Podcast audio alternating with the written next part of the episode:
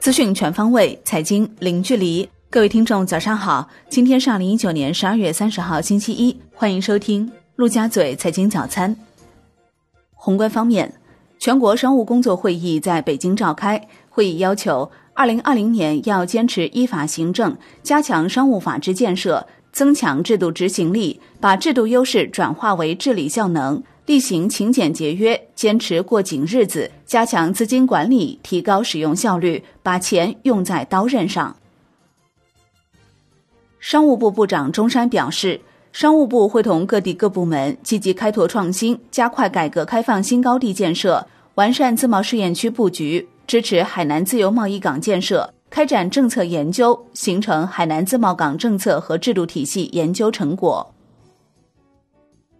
十三届全国人大常委会第十五次会议十二月二十七号上午举行分组会议，审议契税法草案时，朱明春、刘修文等委员都建议适当下调契税税率。央行公开市场本周共有五千五百亿元逆回购到期，其中周一和周二无逆回购到期，周三至周五分别到期一千五百亿元、两千五百亿元和一千五百亿元，无证回购和央票等到期。香港特区政府财政司司长陈茂波二十九号发表网志，预料香港第四季经济继续负增长，特区政府账目也会见红，是十五年以来首次。国内股市方面，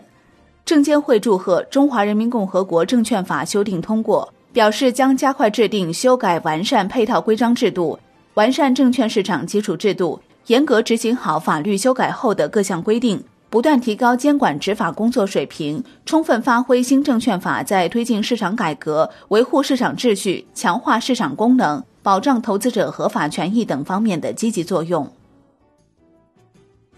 中证中小投资者服务中心表示，投服中心作为专门的投资者保护机构，将依据证券法赋予的职责，践行公益投资者保护职能，妥善推动证券群体性诉讼机制落地。切实维护投资者及上市公司合法权益。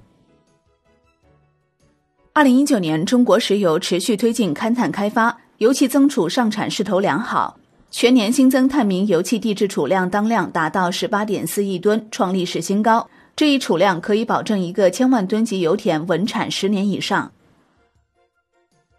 Wind 数据显示。本周两市共有六十四家公司限售股陆续解禁，合计解禁量一百零二点七五亿股。按十二月二十七号收盘价计算，解禁市值为七百九十六点四五亿元，环比大幅下降。A 股市场本周共有三只新股发行申购，均在周四申购，其中万德斯为科创板股票，和远气体为中小板股票，奥普家居为上交所股票。二零一九年最后两个工作日，科创板上市委未安排审议企业首发申请，这意味着科创板 IPO 上会工作已经正式收官。今年科创板上市委共审核一百一十四家企业 IPO 申请，一百零九家获通过，扣除两家暂缓审议企业计算，净通过率为百分之九十七点三二。金融方面。自十二月二十五号公募管理人中管理人产品开始正式上报后，陆续有招商等多家基金公司旗下七支产品上报。业内人士表示，公募 MOM 为行业打开了新的发展空间，此类产品未来有较大发展潜力。目前，行业内不少基金公司都在准备积极申报。在货币政策保障市场流动性合理充裕的环境下。今年初以来，银行理财产品收益率渐入寒冬，但临近年末，银行理财产品收益率却迎来久违的翘尾行情。在分析人士看来，年末流动性偏紧，银行理财产品大概率出现翘尾情况。不过，预计到年初将会有所回落。楼市方面，合肥市住房租赁发展股份有限公司近日正式组建运营。截至目前，合肥市九家国有租赁企业已筹集并入市约一点五万套房源，还将拟开工新建八千余套租赁住房，范围覆盖该市多个区域。产业方面，第二批国家组织药品集中采购和使用正式启动，三十三个品种全国采购量一百二十四亿片，覆盖糖尿病、高血压、抗肿瘤和罕见病等治疗领域。工信部原部长李义忠透露，近期中国正在制定面向二零三零年的第二轮重大科技专项，列入了量子通信、人工智能等重大技术。银保监会向各人身险公司下发关于报送二零二零年度发展规划的通知，要求各人身险公司报送明年机构设立规划、资本补充规划、股东和注册资本变更规划、其他业务经营规划等关键信息。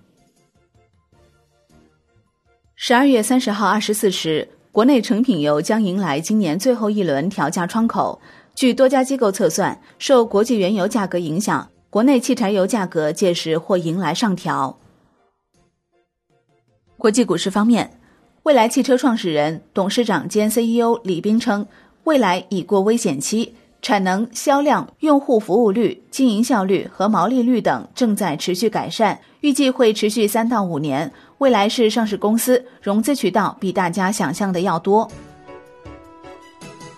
好的，以上就是今天陆家嘴财经早餐的精华内容，感谢您的收听，我是林欢，我们下期再见喽。